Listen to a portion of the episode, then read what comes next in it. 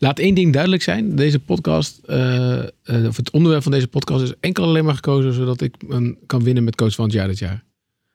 Riepke, Oké. Jij gaat Dus ik moet jij helemaal gaan voorlichten over het Ja, komende... jij gaat mij daarbij helpen. Gouden tip. Top.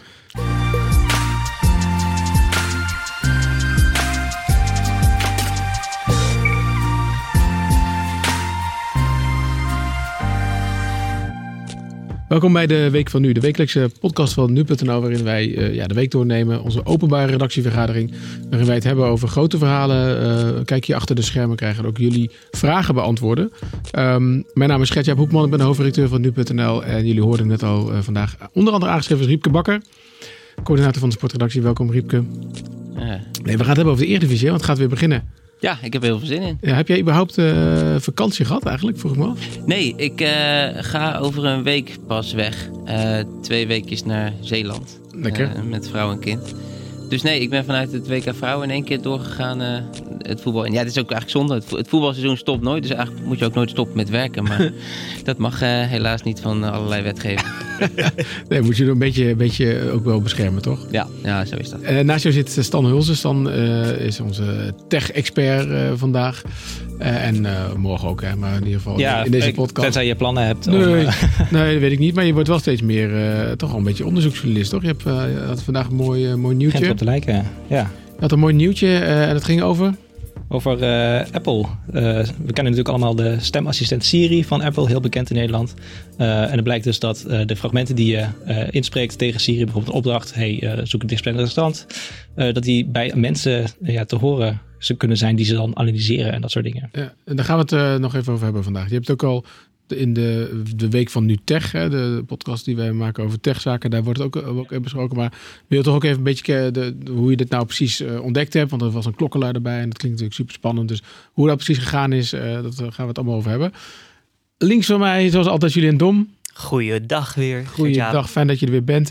Eh, ehm, ik wil ehm, e- eerst eens even beginnen met jou toch, eh eh, eh, Julien. Want je bent nu een paar weken bezig in een nieuwe, eh, nieuwe vorm. Hè? En, ehm, Een uitgeruste vorm kan je een zeggen. uitgeruste vorm, want je maakt in de, eh, de podcast niet in de ochtend, maar in de middag. Maar wat ik, wat ik bijzonder daaraan vind, is dat je ook echt een, eh, een rol voor nou ja, onze bezoekers, lezers daarin hebt. En ik vond dat deze week eh, eh, best wel, tenminste een van de bijzonderste dingen die wij hebben gedaan, vond ik deze week, ging over, ging over borstkanker. Toch best wel een eh, heel persoonlijk onderwerp. Ja. En ehm, nou, eigenlijk had je mensen vrij makkelijk aan het praten gekregen daarover in de podcast. Hoe ging dat? Nou, er werd natuurlijk veel gereageerd al op nu jij. ehm, en toen zagen we heel snel dat mensen met persoonlijke ervaringen eh, daar kwamen. Om te zeggen van waarom zij wel of niet eh, ja, hun borsten ja, preventief hadden geamputeerd.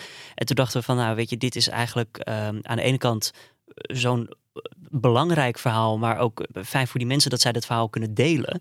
En ja, toen hebben we gemaild en die mensen zeiden ook allemaal, ja, ik wil dit graag vertellen, want eh, mijn ervaring kan andere vrouwen helpen om ook zo'n besluit te maken. Want je- Want, want voor de mensen die het misschien niet weten, het nieuws was dat, geloof ik, het, eh, er is onderzoek gedaan door Erasmus eh, Universiteit, geloof ik. Ja, precies. En nou bleek dat bij bepaalde type, bij een bepaald type gen, dat je daarvoor misschien niet preventief je borsten zou hoeven, zou hoeven te amputeren. Ja. Maar dat je met een halfjaarlijkse controle ook voldoende veiligheid eh, kon Hm. hebben.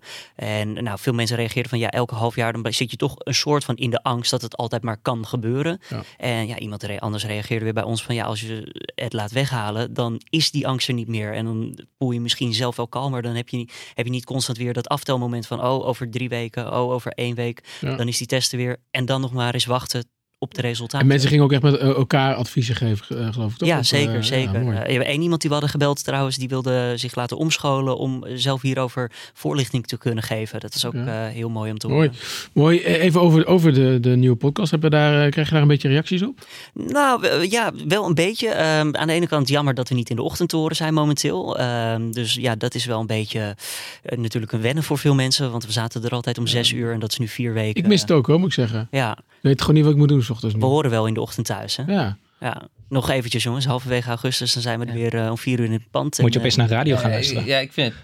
Zit ik in de auto en dan denk ik, ja, wat moet ik nou doen? Ja. Ja. dit, dit is genoeg. Misschien een keer op de weg letten. Nee, maar ja, ja. Hey Riepke, jij ehm, hebt een boek meegenomen. dat, Dat, is op, op zich al opmerkelijk. Maar Nou, nee, heel grapje. veel boeken thuis. Grapje, Dus, eh, grapje, grapje. Eh, wat- vertel, wat, is, wat, wat, wat staat er in het boek? Nou, dit is mijn, eh, mijn kinderbijbel kun je het zo noemen. Dit is het boek Het Nederlands elftal 1905 tot 1989. En inmiddels heb ik hem zelf in bezit. Maar vroeger dan haalde ik hem elke week weer op bij de bibliotheek. Cool. Um, zijn alle wedstrijden in, van het Nederlands elftal tot 1989. Uh, Zwart-wit foto's van elke interland. En dan kom je in de jaren 60 uit. En dan zie je daar de naam staan Humphrey Mijnals. En dan zie je ja, Humphrey Mijnals. Dat was de eerste Surinaamse speler in het Nederlands elftal. Uh, drie interlands gespeeld. Uh, een hele grote, sterke verdediger. Als je hem nu intoetst op Google, Humphrey Mijn, als je kijkt op afbeeldingen, dan zie je een fantastische foto. Namelijk um, een omhaal die hij maakte. En zo verdedigde hij de bal uit tijdens zijn eerste interland. Oh, wow. Het was een, een, een spectaculaire speler uh, die eigenlijk een soort van Zuid-Amerikaans-Braziliaans verdedigde met omhaals. Hij begon rustig achterin aan een solo. En een fantastische voetballer en een pionier voor de mensen die, voor de Surinamers die veel later in Oranje kwamen. Ruud Gullit, Frank Rijkaard uh, in de jaren 80. En ja goed, je hoort het misschien al een beetje. Het gaat over vroeger. Nou ja, ja. 88 jaar. En hij is afgelopen uh, zondag overleden. Uh, een grootheid in Suriname. Surinaams voetballer van de eeuw. En ook de eerste die het uh, oranje shirt mocht ja. uh, dragen. Ja, mooi dat je dat uh, hier nog even vertelt al. Want vind je dat daar genoeg aandacht voor is geweest? Nou, je, nou ja, jawel, op zich wel. Er is, is geen minuut stilte, een minuut applaus geweest bij de Johan Cruijffschaal wel. En het werd wel op de, op de, op de borden getoond. Maar misschien had er wel iets meer bij stil mogen staan. Ik weet niet hoe het in, in Suriname is herdacht of hoe daarbij stilgestaan is. Maar ik weet wel dat uh, ja, voor, voor mensen als, als Rijkaard, voor mensen als uh, voor mensen als Kluivert, Zeedorf, is dit echt een grootheid en een pionier. En ik weet zeker dat het met hun heel veel doet dat hij er niet meer is. Nou, mooi dat je dat nog even gezegd hebt. Ik wilde nog één ding noemen voordat we de verhalen induiken. Um, vorige week ook al even benoemd, hè, Julien, um, de zogenaamde NEP, nu.nl sites. dat zijn sites die lijken heel erg op, op, op, op nu.nl, maar nou ja, de goede, de goede getrainde kijker die ziet wel dat het anders is. Want uh, de, de, stukjes tekst die zijn vaak uh, belabberd en ook onzinnig. En gaan vaak over bitcoins. Dan schrijven we daar wel eens over, uh, maar niet heel veel, toch?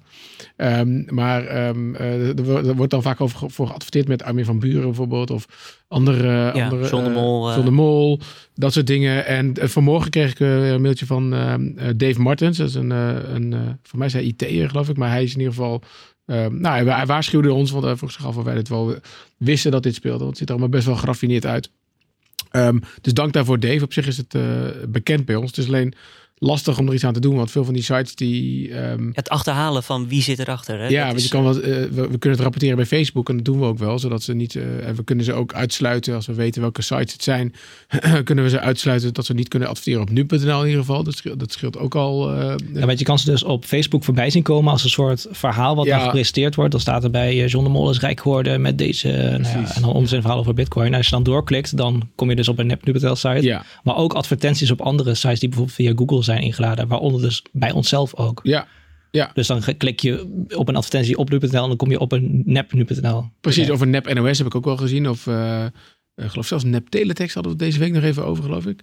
Dat ook, uh, maar die sites, ze, ze verdwijnen dan weer. Dan nou, rapporteer ze en dan komen er weer tien andere. Dus wat het ingewikkelde hier is, uh, en nog, nogmaals oproep ook vorige week ook gedaan als mensen denken dat we, dat we ons daarbij kunnen helpen, graag.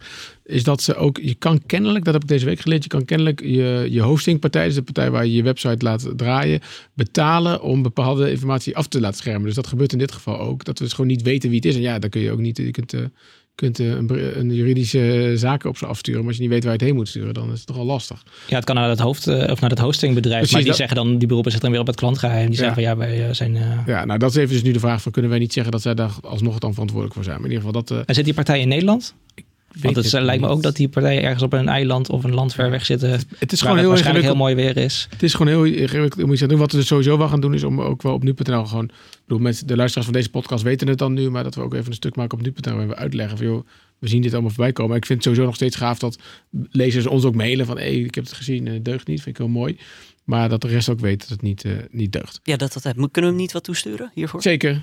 Ja, ik ga Dave even vragen naar zijn adres, of jij misschien. Ja, okay, en dan, dan uh, een mooie nu.nl ja. Nee, want dat zei ons, want ik heb het ook even doorgezet aan onze IT-afdeling. Hij loopt hier ook wel een risico mee, want je klikt wel steeds. Je hebt ook wel de risico dat je zelf malware op je computer krijgt of zo. Dus hij zal daar, deze Dave klonk wel als een redelijk getraind persoon, dus die zal dat wel doen. Maar het is sowieso zo vet dat, die, uh, dat mensen dat doen.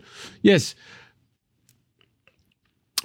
Yes, want uh, uh, we, hebben het net, we hebben het net al uitgebreid gehad. Riepke Bakker, uh, de Eredivisie, die gaat beginnen de, dit weekend met, ik geloof, wat is het, Pek Zwolle Willem 2 ja. op vrijdag. Ja. En op zaterdag in ieder geval Twente PSV, zeg ik even uit mijn hoofd. Ja, Vitesse Ajax ook op zaterdag. En op zondag is het de Rotterdamse derby is weer terug. Feyenoord tegen Sparta. Ja, wat, we hebben dit, voor dit, dit weekend hebben jullie ook een rondje gemaakt langs een aantal kenners. Hè, van, om eens even te polsen. Dat, dat doen we natuurlijk graag in het begin van het seizoen. Wat, wat uh, moeten we ervan verwachten? Uh, ik geloof dat de flauwste vraag inmiddels is. Het lijkt wel een beetje gevaarlijk. Wie wordt de kampioen? Ja, nou ja, iedereen zei uh, Ajax. Theo Jansen, Jan van Halst, wie die, die vraag ook stelde. Behalve Aten Mos, die heeft nog als Ajax eruit vliegt tegen PAOK Saloniki in de volgende van de Champions League. Dan gaat het doordreunen en dan gaat het nou ja, een vervelend seizoen worden in Amsterdam. En dan wordt Ajax geen kampioen. Maar voor de rest ja, roept iedereen Ajax wordt kampioen. En ja, gezien de financiën en gezien de aankopen is het ook niet een hele wilde voorspelling. Want heb je dit um, vaker meegemaakt dat het zo eh, uitgesproken is dat mensen Ajax noemen? Nee, nee, nee. Ajax is wel uh, over het algemeen eigenlijk aan het begin van elk seizoen roept de helft van de mensen Ajax. Uh, maar nu roept bijna iedereen Ajax. En, en dat, dat komt natuurlijk door het succes van vorig jaar en door wat er ook afgelopen zomer is gebeurd. Namelijk Ajax een ander beleid gaan voeren. Ajax heeft zich het ware bijna losgekoppeld van de eredivisie. Hè? Zoals je dat in Duitsland ziet met, met Bayern München, wat eigenlijk altijd kampioen wordt. Uh, Ajax haalt nu spelers Promes, 27 jaar, voor 16 miljoen euro op. Alvarez, een Mexicaan voor 15 miljoen euro. Uh, Marin voor 12,5 miljoen euro. En als je gewoon puur ook kijkt naar de begroting. Ajax heeft een begroting van 110 miljoen euro. En PSV staat daar uh, op 78 miljoen euro. Dus dat is een flink gat. Waar het in de voorgaande jaren altijd financieel ongeveer gelijk lag. Ja, ik wou net zeggen, want wat was het vorig jaar? Uh, weet je wat het vorig jaar was toevallig of niet? Ik dacht... Uh, het zat het uh, volgens mij net, net, onder de 100 ja, bij Ajax. Dacht, maar ja. hier zit trouwens nog bij. Ajax zegt 110 miljoen, maar dat is alleen zo als wij de Champions League niet halen. Okay. Dus als zij straks winnen van PAOK en dan nog een rondje overleven, dan wordt het ja. maar dat 125 nu, miljoen. Dat we nu zoveel geld hebben uitgegeven aan nieuwe spelers bij Ajax, betekent dat niet dat de jeugdselectie minder kans maakt? Want dat was altijd goed bij Ajax. Ja, nee, dat is ook een beetje het, de, de kritiek die je op Ajax kan hebben. En weet je, de vrees dat ze denken, ja, het was allemaal zo leuk met die Frenkie de Jong en Matthijs de Ligt, de herkenbaarheid. Ja, ze zitten nu heel erg in, in Zuid-Amerika te scouten. Ook wel in Nederland, alleen daar halen ze de Kik Piris en de Kel Scherpens. Dat zijn spelers die, nou ja, op termijn uh, misschien Ajax 1 kunnen halen, maar niet zo direct een versterking zijn voor de basis. Maar het is in die zin moeilijker geworden dan ooit om door te breken bij Ajax. Het, het, het doemscenario is natuurlijk dat je een soort Barcelona krijgt. Want wij doen altijd met Barcelona over de Xavi's en de Messi's en de mm. Iniesta. Maar dat is al lang voorbij. Tegenwoordig halen ze daar spelers van 110 miljoen. En kom je daar als jeugdspeler nooit meer doorheen. Ja, dat moet Ajax wel zien te voorkomen de komende jaren. Aan de ene kant kan je dus zeggen, de druk op Ajax lijkt me ook hoger dan ooit. Ja. Falen is eigenlijk geen optie meer. Um, maar stel je nou voor, wordt, wordt, het, wordt het ook leuker hier, hierdoor, de Eredivisie? Kan je daar iets over zeggen als verslaggever? Nee, in principe niet, want we moeten heel... Kijk, je ziet in heel veel landen om ons heen, zie je eigenlijk uh, vergelijkbare situaties waarin een club zich heeft losgekoppeld. Juventus is de afgelopen 7, 8 jaar op rij kampioen geworden. Ja, en ze gaan komend jaar ook weer kampioen worden. In Duitsland hetzelfde verhaal. Sinds 2013 is uh, Bayern München uh, of sorry, sinds 2014 is Bayern München, nee 2013, nou, Bayern München altijd kampioen. Dus ja. je ziet eigenlijk dat zo'n competitie daardoor gedomineerd wordt en de spanning weg is die we eigenlijk de afgelopen jaar natuurlijk hartstikke leuk hebben gehad met laatste speelrondes en wisselingen van de koppositie. En hoe kijkt Ajax er dan zelf tegenaan? Ja, Ajax roept zelf, wij willen het Bayern München worden van Nederland. Ja, ik bedoel, ja, maar ja, geef ze ongelijk. Wat moet zij dan zeggen? Ja, we willen een beetje... Maar doelen ze dan op altijd kampioen worden in de Eredivisie ja. omdat hij nog zo belangrijk is? Of nou ja. als in van nou, de Eredivisie is meer een oefenpartij voor ons? Nee, dan slaan we hm. door, maar de Eredivisie is natuurlijk het, het, middel om de Champions League te halen. En wat Ajax wil is structureel. Uh, we hebben het, ze hebben het nu één keer gedaan. Structureel wel ver gaan komen in Europa. In ieder geval overwinteren in de Champions League. Ja. ja. dan moet je kampioen worden van Nederland. Want dan speel je Champions League en dan krijg je weer meer geld. En ja, vanuit daaruit meer geld kan je salarisplafond weer verhogen kan je weer duurdere spelers halen. En zo willen zij het stap voor stap opbouwen. Eigenlijk zijn ze nu pas gaan doen waar ze nou ja, een jaar of vijf, nee, zes... Maar de Eredivisie is eigenlijk de voorbereiding voor waar het echt om draait. Dat nee, is meer... nee dit, nou, dat, dat, dat, dat valt wel mee. Want als je kijkt hoe spannend het vorig jaar nog was tegen PSV... is het nu uh, een beetje idioot om te zeggen van... het is een soort voorbereiding of een soort tussendoortje. Nee, mm. de Eredivisie is hartstikke belangrijk. Maar je ziet wel dat het verschil tussen Ajax en, uh, laten we zeggen, VVV Venlo en FC Emmen dat wordt wel steeds groter. En het is voor de spanning wel te hopen dat in ieder geval PSV uh, goed bij kan blijven. Want, want uh, tegelijk, even vroeg me ook af, hoe, wat zegt het, of, hoe is het eigenlijk met de Eredivisie in het algeheel, zeg maar? Kan, je nou, daar... kan, ik, kan ik wel een, een mooi cijfertje bij Gelukkig. met de totale begroting van de Eredivisie, dus wat alle, al het geld van de Eredivisie clubs bij elkaar, is 480 miljoen euro. En dat hebben de Eredivisie clubs. En, en dat is net zoveel als Arsenal in zijn eentje. Dus, En dus van die 480 miljoen heeft Ajax 110. Dus dat is, ja, zeg maar, ja, ja. dus Ajax heeft uh, bijna, een, kwart. een kwart van de, van de Eredivisie. Ja. En uh, nou, PSV 79. Weten we wie het Feyenoord minst heeft? 68. Weten we wie het minst heeft? Het minste geld, eh, de, de armste club van de Eredivisie is RKC, Waalwijk ja. met 7 miljoen. En dan zit Fortuna Sittard 7,2 en dan VVV 8. Maar ja, over het algemeen eh, is deze geldrangschikking is voor 90, nou, laten we zeggen 85% ook de uitkomst meestal van eh, de competitie. Dus het zegt wel Ah, ja. heel veel. eh, ja, hoeveel geld je hebt en hoeveel, hoog je, hoeveel salaris je kan betalen. Eh, ja, wie er uiteindelijk kampioen wordt. Maar ja, internationaal, met z'n allen zijn we net zo groot als Arsenal. Nou ja, Arsenal is, is Hm. nou, een hele goede club, maar niet eens de absolute top in Engeland op dit moment. Ja, ben je Arsenal. We zijn wel wat gestegen trouwens. Hoor. Positief Ja, is er zijn. meer- Ajax is natuurlijk omhoog gegaan qua miljoenen. Ja. En heel belangrijk, Twente is terug in de Eredivisie. En dat is gewoon een hele rijke club. Kleine vraag daarover. hoor. Hoe kan het nou dat FC Twente een hogere begroting heeft dan FC Utrecht?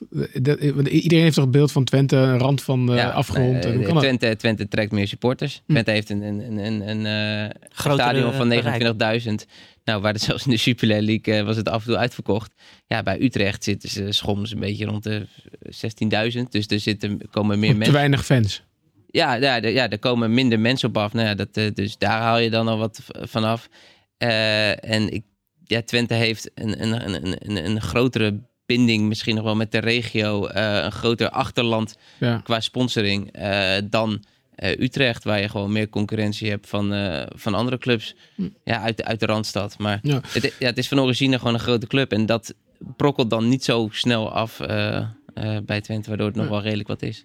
Eh, ik zei net al, je moet me even helpen. Eh, zoals ieder jaar doen we hier op de redactie mee met Coach van het Jaar. Dat is een spel van, geloof ik, Dagblad van het Noorden. Daar kun je, dan, dan kun je elf voetballers opstellen. Jij doet niet mee, Riepke. Je had net een soort excuus, zei je, dat je druk was. Maar Ja, ik moet nou vandaag nog een team gaan maken. Ja, ik moet even kijken, maar misschien dat het nog tijd lukt. wat, Geef even eh, wat tips. hoor. ja, Eh, geef even nou, wat tip. Eh, de oude, nee, ik, als ik eentje mag noemen, denk ik dat dit wel eens het seizoen kan worden van Kai Sierhuis.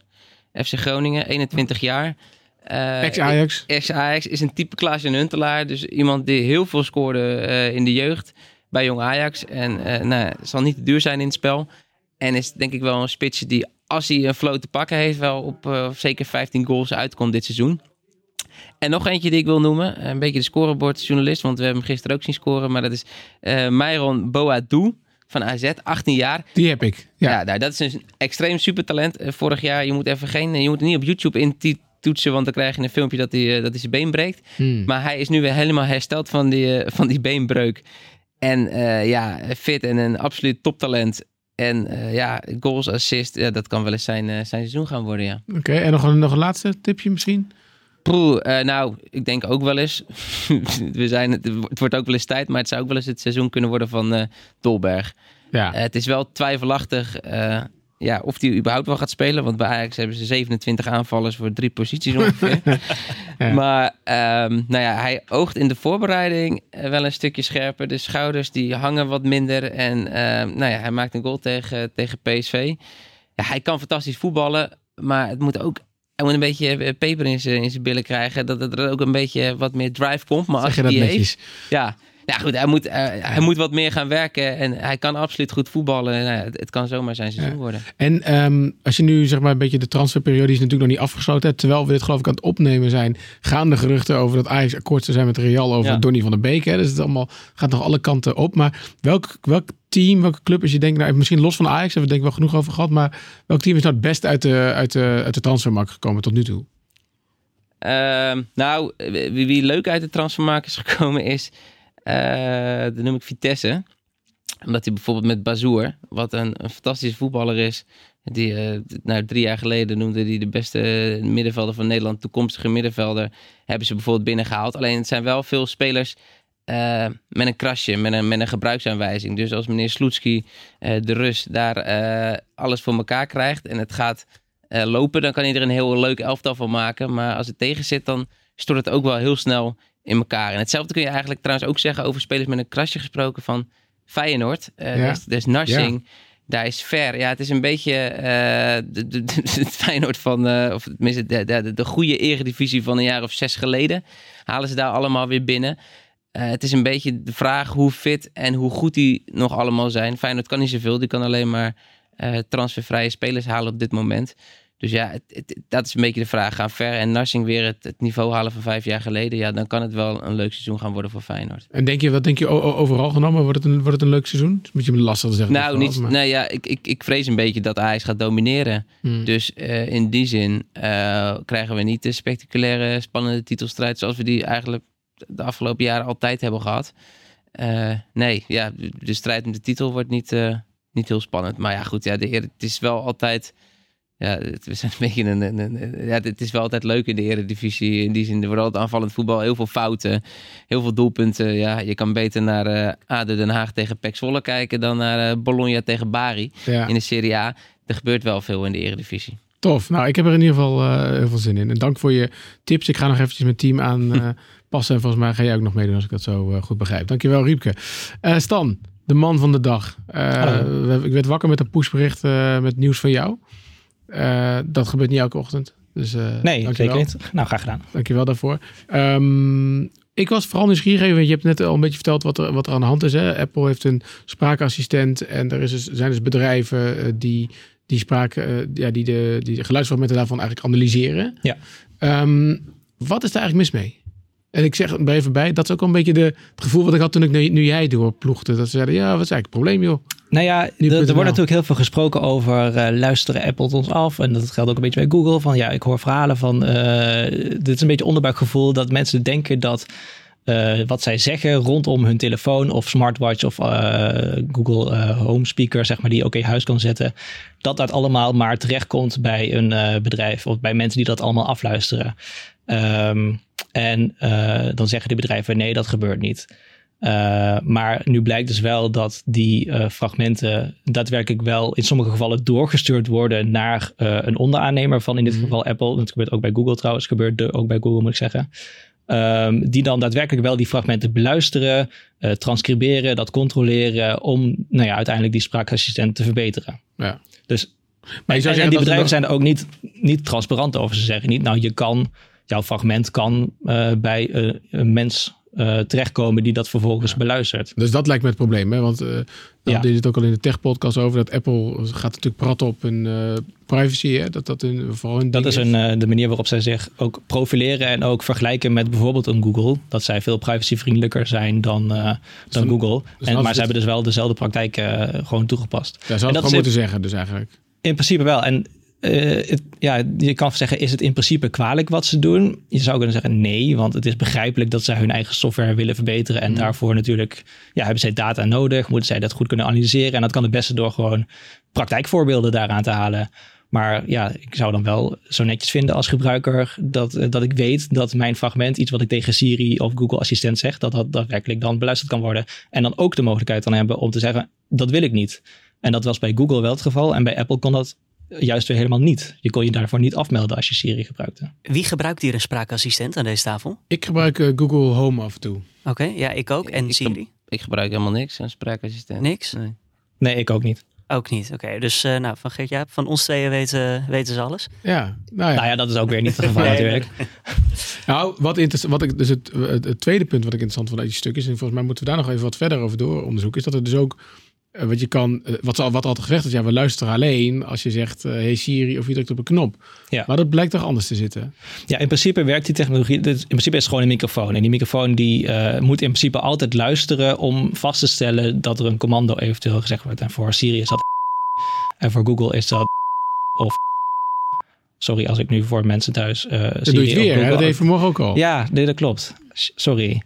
Oké, we gaan weer door. Nee, zei weer oké. Nou, mag je überhaupt geen oké zeggen trouwens. Dat nou, dan, nee, maar als ik, in, de- als ik mij, ik, ik rij, eh, ik heb, gebruik Android Auto in, in mijn auto. En dan heb ik heel vaak, dan ben ik aan het podcast aan het luisteren. Dan zegt iemand eh, oké en dan gaat hij toet Ja, dat lijkt me eigenlijk niet de bedoeling, want Nee. het, het, het codewoord is. Maar goed, die microfoon moet dus. oh, nou, ik ga het niet meer zeggen. Ik zal het gaan Kunnen we dit er niet uitpiepen? Ik, Ja. piep, ik piep er wel overheen. Zullen we dat doen? Goed idee. Eh, maar goed, die microfoon moet dus altijd luisteren om vast te stellen of dat codewoord daadwerkelijk uh, gezegd wordt door iemand. En pas als dat gezegd wordt, dan gaat hij dus echt daadwerkelijk actief luisteren om zeg maar te analyseren wat er dan gezegd wordt. Of je vraagt waar het dichtstbijzijnde restaurant is, of uh, om een, uh, een opdracht in jouw notities te zetten of in jouw herinneringen of dat soort dingen. en het kan zijn dat die microfoon denkt van, hey, ik vang nu op wat er gezegd wordt, dus ik ga actief luisteren. Uh, en dat kan op verschillende situaties gebeuren, bijvoorbeeld in de auto.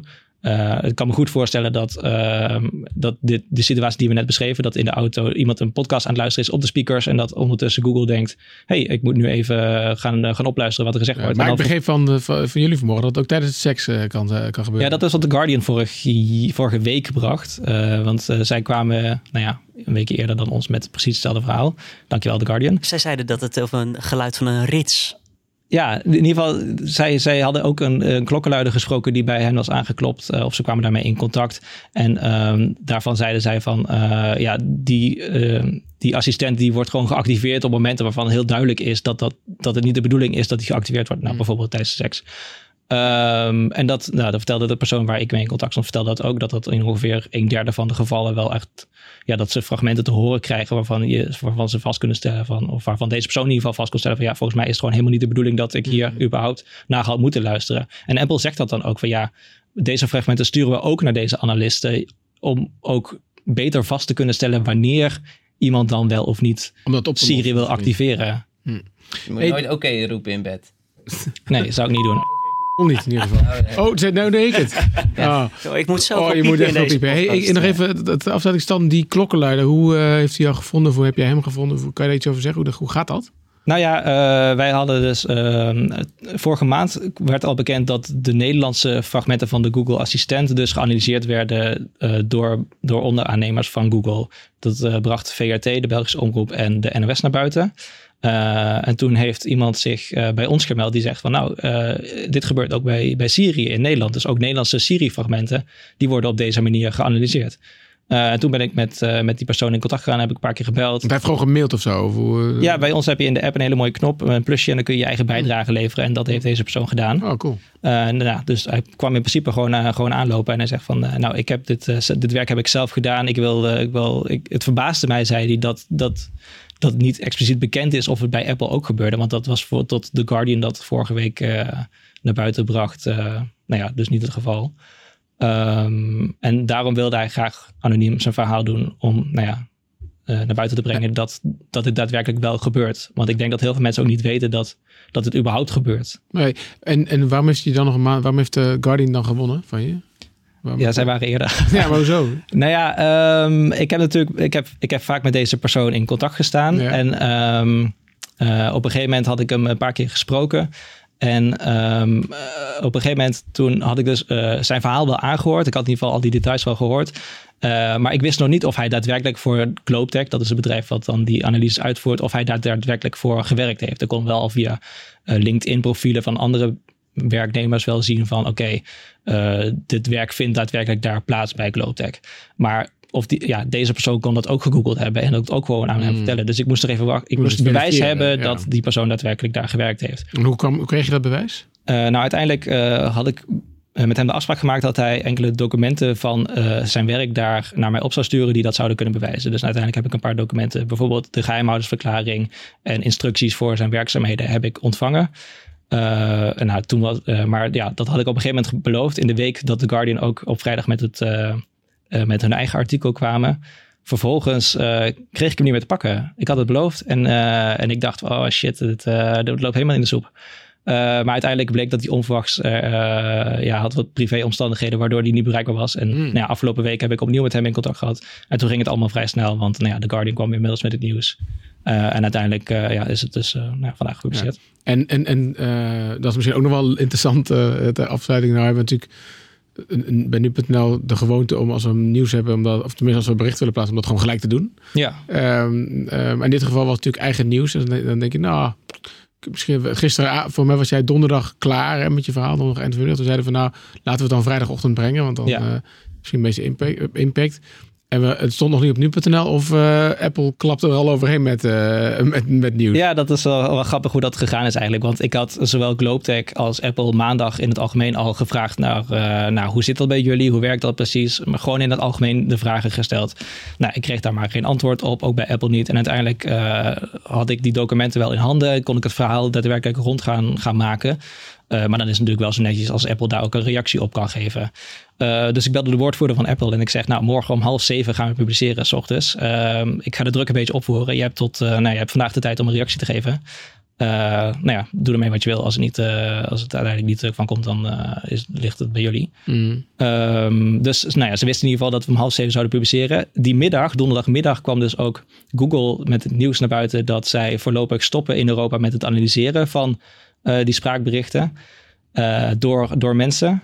Uh, en nou ja, ongeveer een uur voordat wij daadwerkelijk om half zeven s ochtends live gingen, kwam Apple er ook mee van, hey, we gaan ermee stoppen. dus ja, dat... lijkt, me, lijkt, me, lijkt me gemengde gevoelens. Want enerzijds, ja, je wil als journalist ook misstanden, mis, misstanden aan de kaak stellen. En dan, ja.